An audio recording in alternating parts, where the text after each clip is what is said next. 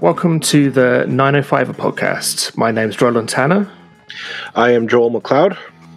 News moves fast. On September the 15th, we interviewed Dave Meslin, one of Canada's most prominent activists for democratic reform, about the benefits of ranked ballots for municipalities in the 905 region. At the time, both Burlington and Mississauga had recently passed motions which suggested they were seriously exploring ranked ballots as an option. Other cities, Kingston and Cambridge, had already held referendums which showed strong support for adopting ranked ballots in both cases. London, meanwhile, had gone further and been the first city council in Canada to be elected by ranked ballots in 2018. Then, last Tuesday, Doug Ford and the provincial government, without warning, decided to use an omnibus bill to introduce legislation that would strip municipalities of the ability to decide for themselves on the matter of ranked ballots. This far reaching policy was tacked on to what was supposed to be a COVID 19 recovery bill. When asked for justification for this change of provincial policy, a spokesperson for the Ministry of Municipal Affairs and Housing told the CBC now is not the time for municipalities to experiment with costly changes to how municipal elections are conducted. To address the validity of the province's explanations, uh, as well as the long term implications of this change, today we're joined by Councillor Jesse Helmer from London. Uh, Jesse Helmer is Deputy Mayor of London, Ontario, and Councillor for the city's Ward 4. Uh, he is currently in his second term as councillor, having won under both first past the post in 2014 and ranked ballots in 2018. He was at the forefront of the move to adopt ranked ballots in London and has been a prominent advocate of the benefits of ranked ballots for municipal elections.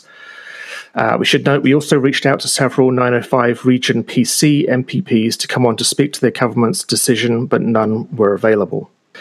Finally, our Thursday episode this week will be centered on an interview with Mayor Marianne Meed Ward from Burlington and what this means for Burlington's efforts to reform its electoral process. So, welcome to the podcast, Councillor Helmer. Thanks so much for joining us today. And let's start off by just, just asking was this completely out of the blue to you, or did you have any inkling that this might be something the uh, provincial government was considering?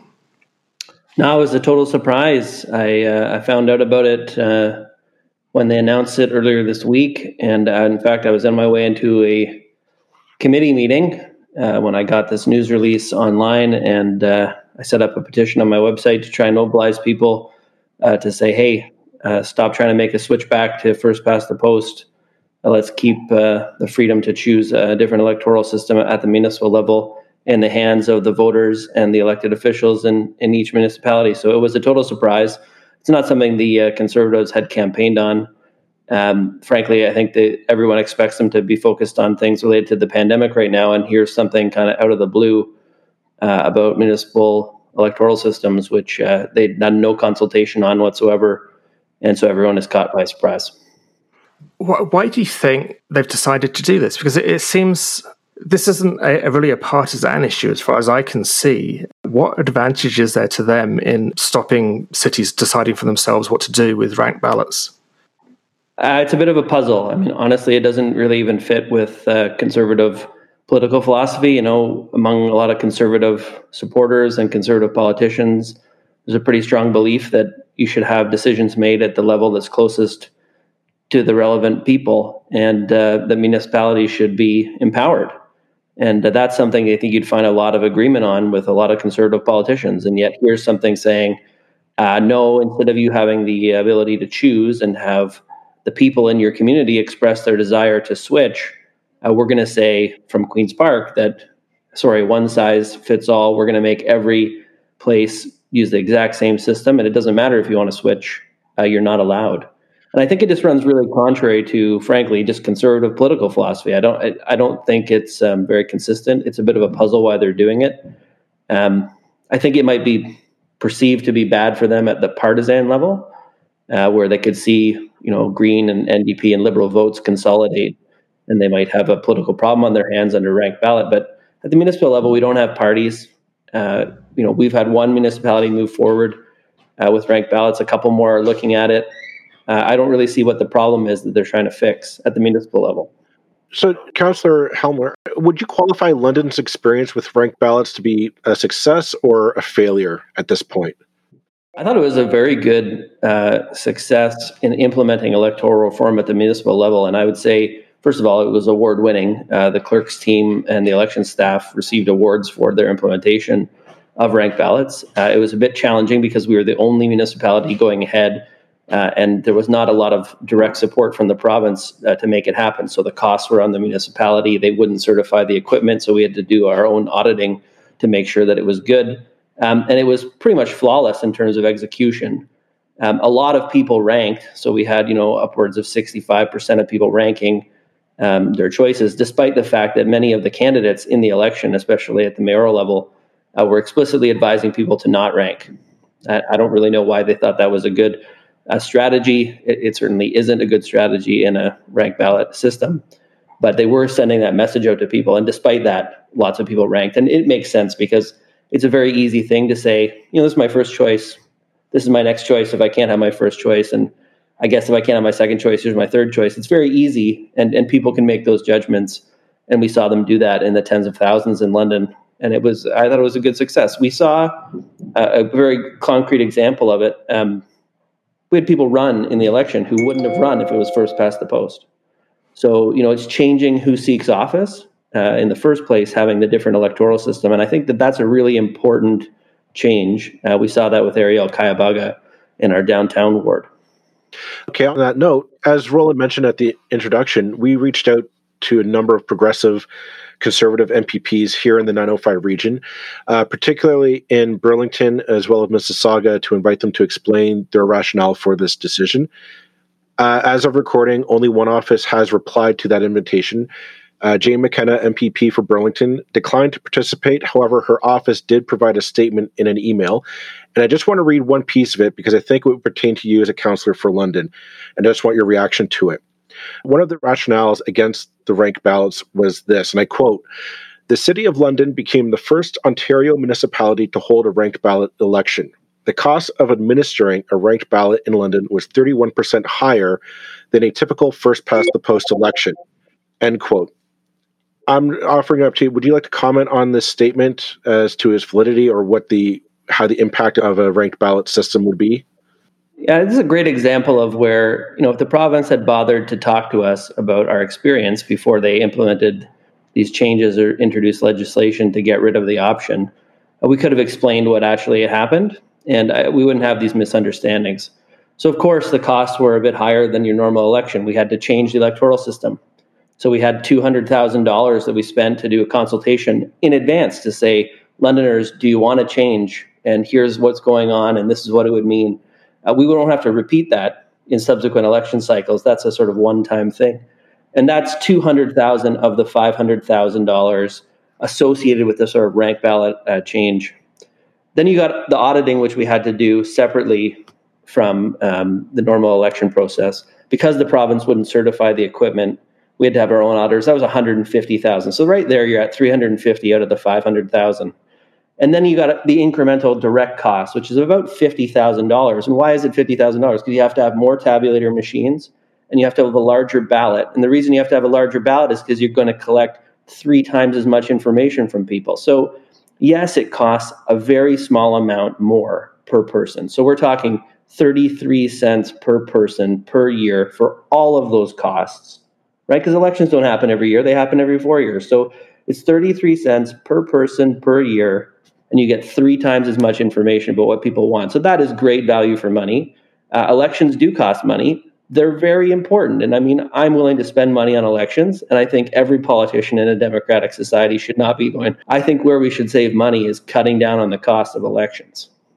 Absolutely. I mean, I was going to make exactly that point that you know, e- even if there are moderately higher costs, and your description establishes just how moderate they are, and also that, that these are often one-time costs, not costs that would repeat election over election.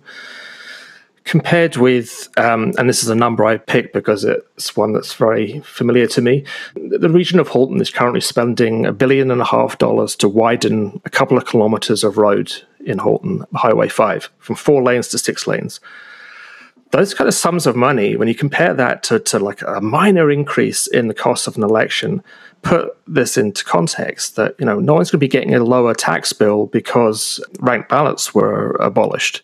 Now, that's not a question, that's just me making a statement, which I sometimes do. But is there actually going to be a cost to you in having to return now to a first past the post method of election? Uh, absolutely. And I mean, this is this is the unfortunate part about the way that they're going about even introducing the legislation. No, no consultation, no warning. Uh, you know, partway through the term, a couple years out from the election. So we've already been planning to run the rank ballot uh, election for 2022. In fact, we entered into a two election cycle contract with the service provider so we get a better price. So now we're in the situation where, I mean, if they go ahead with the legislation, we're going to be incurring a whole bunch of extra one time costs just like we did last time, we'll incur them again. So we'll throw out all the value, well, most of the value of the one time costs we incurred the first time. We'll incur new one time costs now to switch back and have to explain what's going on. Um, and so our costs are going to go up. So we're being forced to change. We're incurring extra costs. These are the things that the province is saying are not necessary right now. Right. And so they need to just leave it in the hands of municipalities and the people in those places if they want to switch, let them switch. If they don't want to switch, they're not going to switch. There's no problem. This is a solution in search of a problem. Well, on that note, Doug Ford and the PC government during the entire pandemic has been constantly delegating uh, the responsibility over the COVID 19 response down to the public health units and to municipalities. Uh, you guys decide masking protocols for small businesses is left to you guys to to decide that uh, as an example. I'm wondering, maybe you can chime in on a bit of the hypocrisy of like, why is it okay to delegate that kind of responsibility to make that decision for a municipality because that's such a unique matter to you, which it could be a matter of life and death, uh, without trying to sound too hyper- hyperbolic. Uh, but it's not okay for you, the municipality, to decide how to elect your own city council. I just want to maybe want to chime in on that kind of discrepancy right now in the provincial political landscape. I would just say two things about that. You know, one is um, municipalities have to de- make all kinds of important decisions uh, all the time, and that's why we have elected local councils. Um, so they have the democratic legitimacy to deal with those issues and to make decisions that make sense for their communities. You know, what's going on with the pandemic is one of many areas where municipalities have to make important decisions. And I, I would say um, I would give credit to the province. I think we've seen some of the absolute best of federalism throughout the pandemic at points. You know, I think that the province and the federal government are starting to work together in a way that when you often have different uh, parties in power, doesn't always happen. And I think they've been working pretty well with municipalities on a whole range of issues. You know, we have huge financial problems because of the pandemic. Eventually, the province and the federal government work it out and they figure out a way to support municipalities. It's not necessarily covering every problem we've got, but it's really helping. And they've done a very good job, I, I think, on a number of these fronts. And then we have this thing that just kind of comes out of left field, total distraction. You know, we don't. I don't want to be talking about it. We've already decided what we're doing. We want to go ahead. We've got other things to be focused on. And now instead, we're having to write letters to Queens Park and call up the premier and try and talk him out of going ahead with something that uh, you know Justin Di Ciano and Nick Kouvalis uh, don't want people to adopt ranked ballots. And I think he's he's spending too much time listening to guys like that and not listening to the people in Kingston and Cambridge and London who are saying we want to change the electoral system. I mean, Kingston voted in a referendum. Over 60% of people wanted to switch. And they're going to say, sorry, no, you can't do that. Yeah, referendums for goodness sake, you've gone to all the trouble of asking people, uh, and the two referendums that have been held have both been strongly in favour of adopting ranked ballots, uh, as you say, Kingston particularly so. Yeah, it's very frustrating, and it seems so unnecessary. It should be said that I mean there are also there are mayors within Ontario within 905 actually who are not fans of ranked ballots. Um, so Mayor Bonnie Crombie of Mississauga, she actually said Mississauga was considering ranked ballots briefly, and she said that she considered ranked ballots to be undemocratic and that they allowed people to vote multiple times. Is that true? I don't think so. I mean, it's a funny peculiarity of our municipal election system in Ontario, but people can vote multiple times now. Um, many people don't realize that, but if you're a property owner in multiple municipalities, uh, you can vote in all those elections. And uh, so rich people who own a lot of property get to vote a bunch of times. And in fact, you can own property in a municipality, not even live there, and run for office in that municipality just by virtue of your property ownership. So the electoral rules at the municipal level are uh, a bit biased towards property owners. Uh, they allow multiple voting. They deny voting rights to permanent residents who live in the city, even if they've lived here 20 years and they've been paying property taxes. They still can't vote because they're not citizens. In places like Toronto and London, where we have a lot of permanent residents who are not citizens, that is a huge disenfranchisement from voting. And so there's other problems in the municipal electoral system that need to be addressed. But rank ballots, they just allow you to collect more information about what people want. If they don't have three choices, they don't have to vote three times. You know, if they if they only want to rank one person, they could just rank one person. Uh, if they do want to express their preferences, they can. And then in the case where their first choice uh, is not at the top of the ballot after the first round, those second and third choices kick in so that they and, and I'll tell you at the end of the day, you know, we had a situation with our mayor. So Ed Holder was leading on the first round. By the end of the rounds of counting, uh, he had over 50% of the vote. And he knew that he had a lot of second and third choice support all throughout the city. And so he has more of a democratic mandate. And he knows that because of the ranked ballot system. So it's not undermining democracy, it's just collecting more information from people. Uh, it's just letting them give a bit broader sense of what they want and who they support and I think it's an improvement at the local level. You know, it doesn't it doesn't fix everything uh, that's wrong in our local democracy. It, it just does this one part, which I think is is quite helpful. Is the argument that the Tories are putting forward to the people of Ontario that this is too complicated and it's something that people can't get, get their head around, et cetera. A bit of a disservice considering that every single member of provincial parliament was nominated through a ranked ballot system at the party level, particularly Doug Ford, I mean, we all remember watching that that event a few years ago of who was going to support Doug Ford and, the, and dropping ballots and, and all that stuff. I mean, we all know that the parties operate on this system.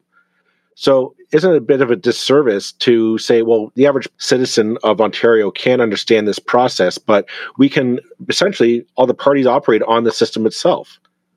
Yeah, it's not complicated to sort things in order. And uh, even from the age of like five or six kids can start saying like this is what i like the most and this is what i like second. People do it all the time you know? They're like sometimes i want to have a, a cheeseburger but like my backup is maybe have a chicken chicken sandwich you know like it's just people do this all the time in their life and it's a normal thing yeah it's just it's just new in politics it's not really complicated to to decide who your first choice is and who your second choice is um, people are doing that all the time, and and I think there was some skepticism when we made the change in London. There was a lot of concern. You know, is this confusing? And and and we tried to explain because really, it's not uh, complicated. You just kind of rank your your choices. The counting is a little bit complicated. If you start talking about how everything gets counted and the different rounds and everything, that can get a bit confusing. But honestly, people don't care about that. It's just to say, what is your preference? uh, put it in the box, and then we'll do the counting, and then you'll see at the end uh, what the Democratic mandate is for the people who win. And what's really great about ranked balloting is that you get situations where the winner has half of the support. And in, in a first past the post system at a municipal level, like you can have people elected with 19%, 25% of the vote. So you got 75% of the people who voted voted for someone else and the, and the person is elected. And I mean, that's a very weak democratic mandate, very weak.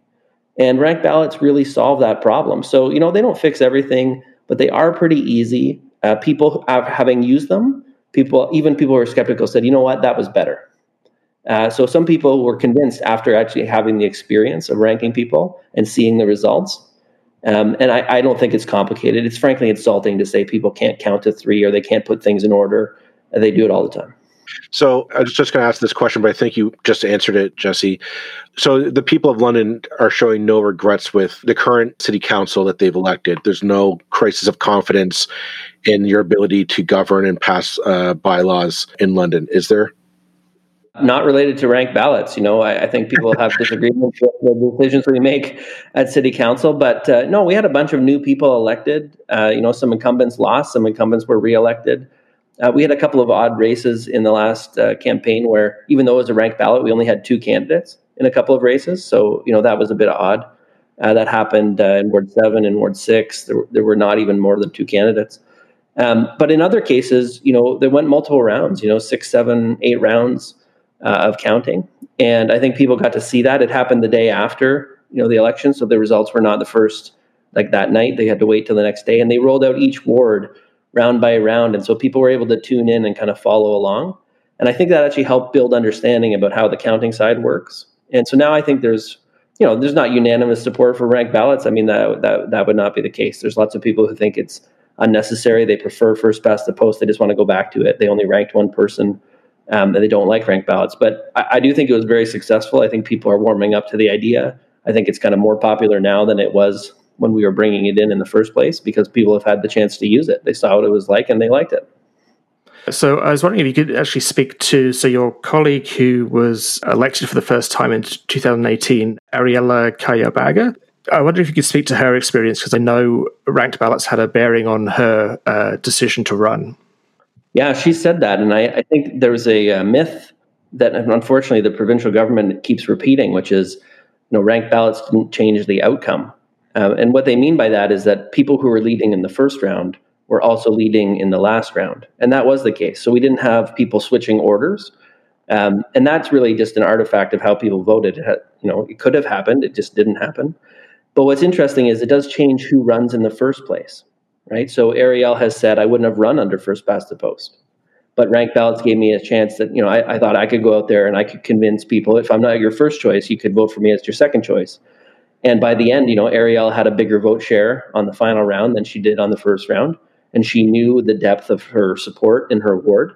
Uh, you know, she's the first black female councillor elected to our council ever um, and so I, I, think it's important from a representation perspective that if we can create an electoral system that's more accessible, that encourages more new people to run, that makes it easier, frankly, to take out incumbents who uh, often stick around way too long uh, in municipal politics. That's an improvement in and of itself. If we make it more accessible, we make it easier for new people to get involved, we take one of those barriers away.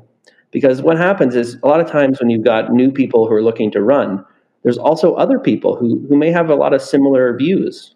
Uh, they're also thinking about running. And there's this kind of informal kind of primary uh, under first past the post, which is to say who, which one is going to run against this incumbent.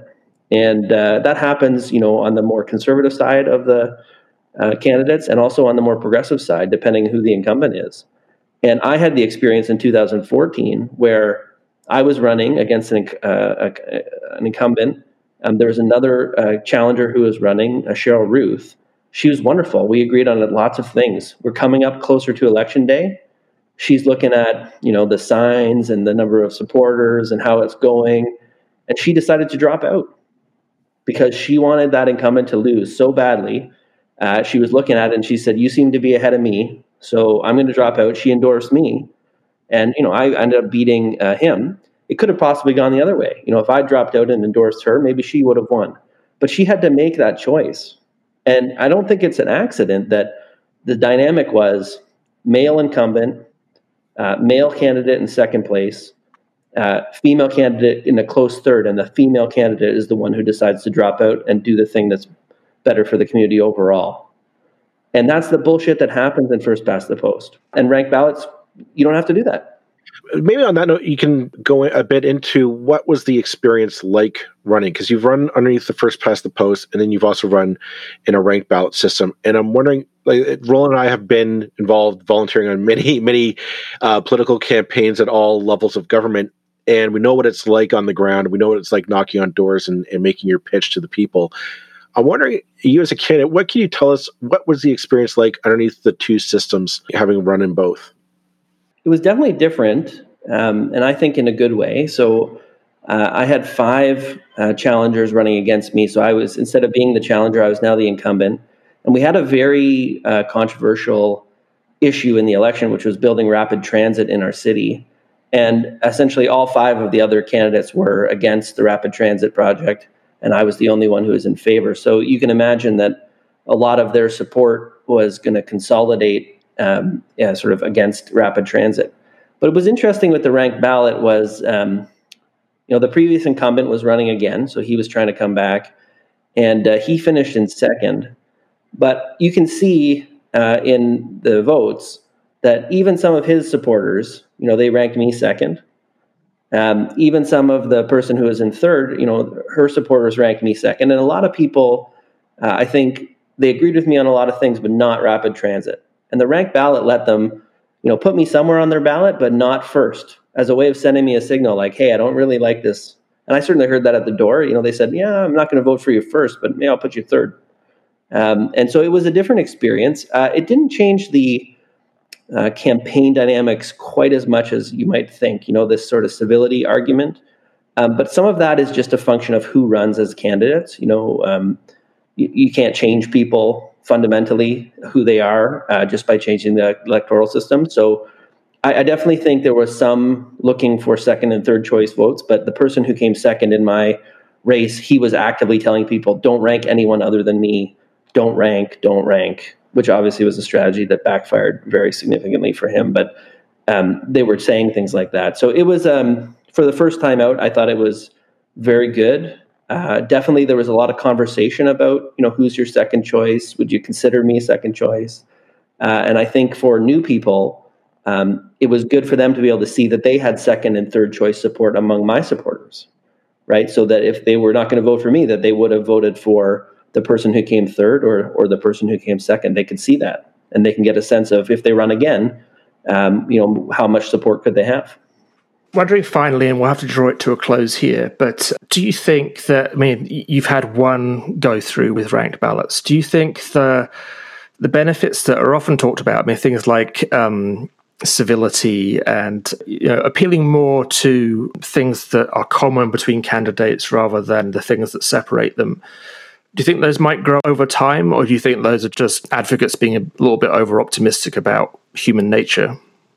Yeah, I think it, your mileage may vary. You know, like yeah, I do think it takes a bit before people really adapt their campaign tactics. You know, it was pretty new, and um, most of the people who were uh, running against uh, me, who are challengers, you know, they were not um, experienced campaigners. These were they were new to municipal elections in the first place. So this is not there's their first ranked ballot election. It was their first election at all, and um, at the mayoral level. Uh, I think we saw more sophisticated campaigning uh, than we saw necessarily at all the ward level campaigns. And I think people were messaging a bit more around second and third choice support. One was one thing that was interesting was we had a four way race essentially for mayor. It's very common to have a sort of two way race, and and having the four way race was, I think, uh, much more interesting from a sort of ranked ballot perspective. Uh, so, and I do think people will change their tactics to fit the specific circumstances that they're in.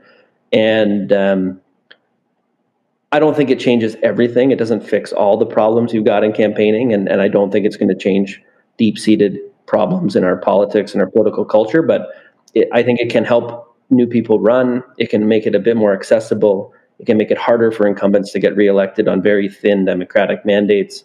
Uh, it makes it, a, I think, it overall is going to make municipal politicians more responsive um, and, and try and focus on those areas where they do have some common ground. Um, and you know, if it leads to uh, less permanent incumbent kind of positioning, uh, I think that's good in the long run for for our local democracies. Um, I don't think having councillors around for 25 or 30 years is, is really a good thing. one absolutely final question, uh, just kind of going off what you just said looking in a slightly wider picture, what other things would you like to see? Uh, you know, uh, if ranked ballots are maybe one element in how municipal government can maybe become more central and perceived as more valuable to our lives in some ways, because it tends to come third in the kind of who's following politics race. What other things do you think are good ideas that cities could maybe be adopting, or the province perhaps under a different government might be willing to encourage us to uh, look into? Uh, the number one thing I would change after making sure they stop taking away ranked ballots um, would be enfranchising permanent residents. Um, you know, in, in Toronto, you have hundreds of thousands of people who live in the city and aren't able to participate in their local democracy. These are people who are paying paying taxes and have no representation um, and no voice in choosing their representatives. So I, I think adding permanent residents uh, into the electoral system at the municipal level makes a lot of sense, um, especially because we're so reliant on property taxes. And we know everybody who's a resident, whether you're paying it through your rent indirectly or you're own your home and you're paying your property taxes directly, you're paying property taxes one way or the other. And you know, I think you have to have uh, representation and political voice for everybody in your community if you're going to get decisions that are actually good for everybody uh, in the community. So that is the number one uh, priority for me uh, at the municipal level. I think that would really help. Uh, I know that that's one that there was some traction on in Toronto for a while, and then it kind of drifted off the radar. I think uh, I'd love to see that. I'd love to see that come back. Um, when they removed people from the electoral lists in Toronto, um, they compared them to the provincial and federal lists, and they dropped off a bunch of people because they realized they were not citizens. And um, we're talking hundreds of thousands of people who were removed from the electoral list when they did that. I know actually just from experience here in Burlington that, you know, on top of the permanent resident element is just the fact that rented accommodation is often missed out by the organization that works out the ballots. Uh, I went into buildings that were just completely missed it, the end result of that, like you said right at the beginning, is very much a system that's skewed towards property ownership. Many candidates do not go into apartment blocks because they don't think there's any point that's so wrong. you know, what else can you say? But so wrong. Um, people know that the motivation to vote will come from detached single family homes. Yeah, these are really important things on top of the ranked ballot issue. Certainly, uh, it'd be nice to see uh, everybody addressing in the not too distant future.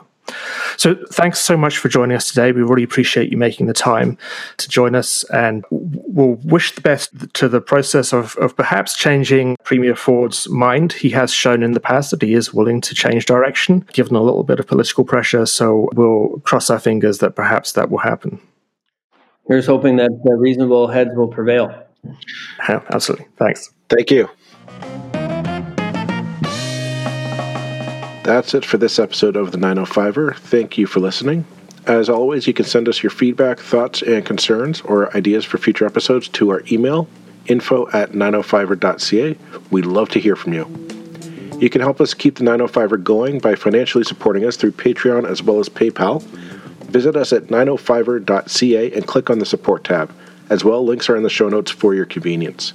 Lastly, you can find us on social media. Search for the underscore 905er on Facebook, Twitter, Instagram, and LinkedIn. So long for now. See you next time.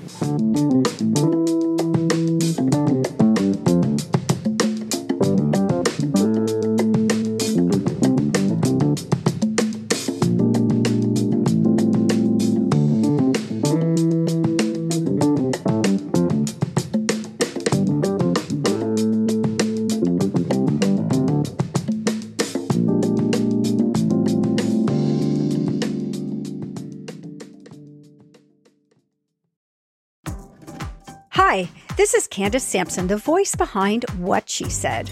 My show is your destination for stories that not only entertain, but also educate and empower. Every week, I spotlight strong female voices from across Canada, women who are changing the narrative and driving change. Don't miss out on these inspiring episodes. Subscribe on Apple, Spotify, and Amazon Music, or head over to whatshesaidtalk.com.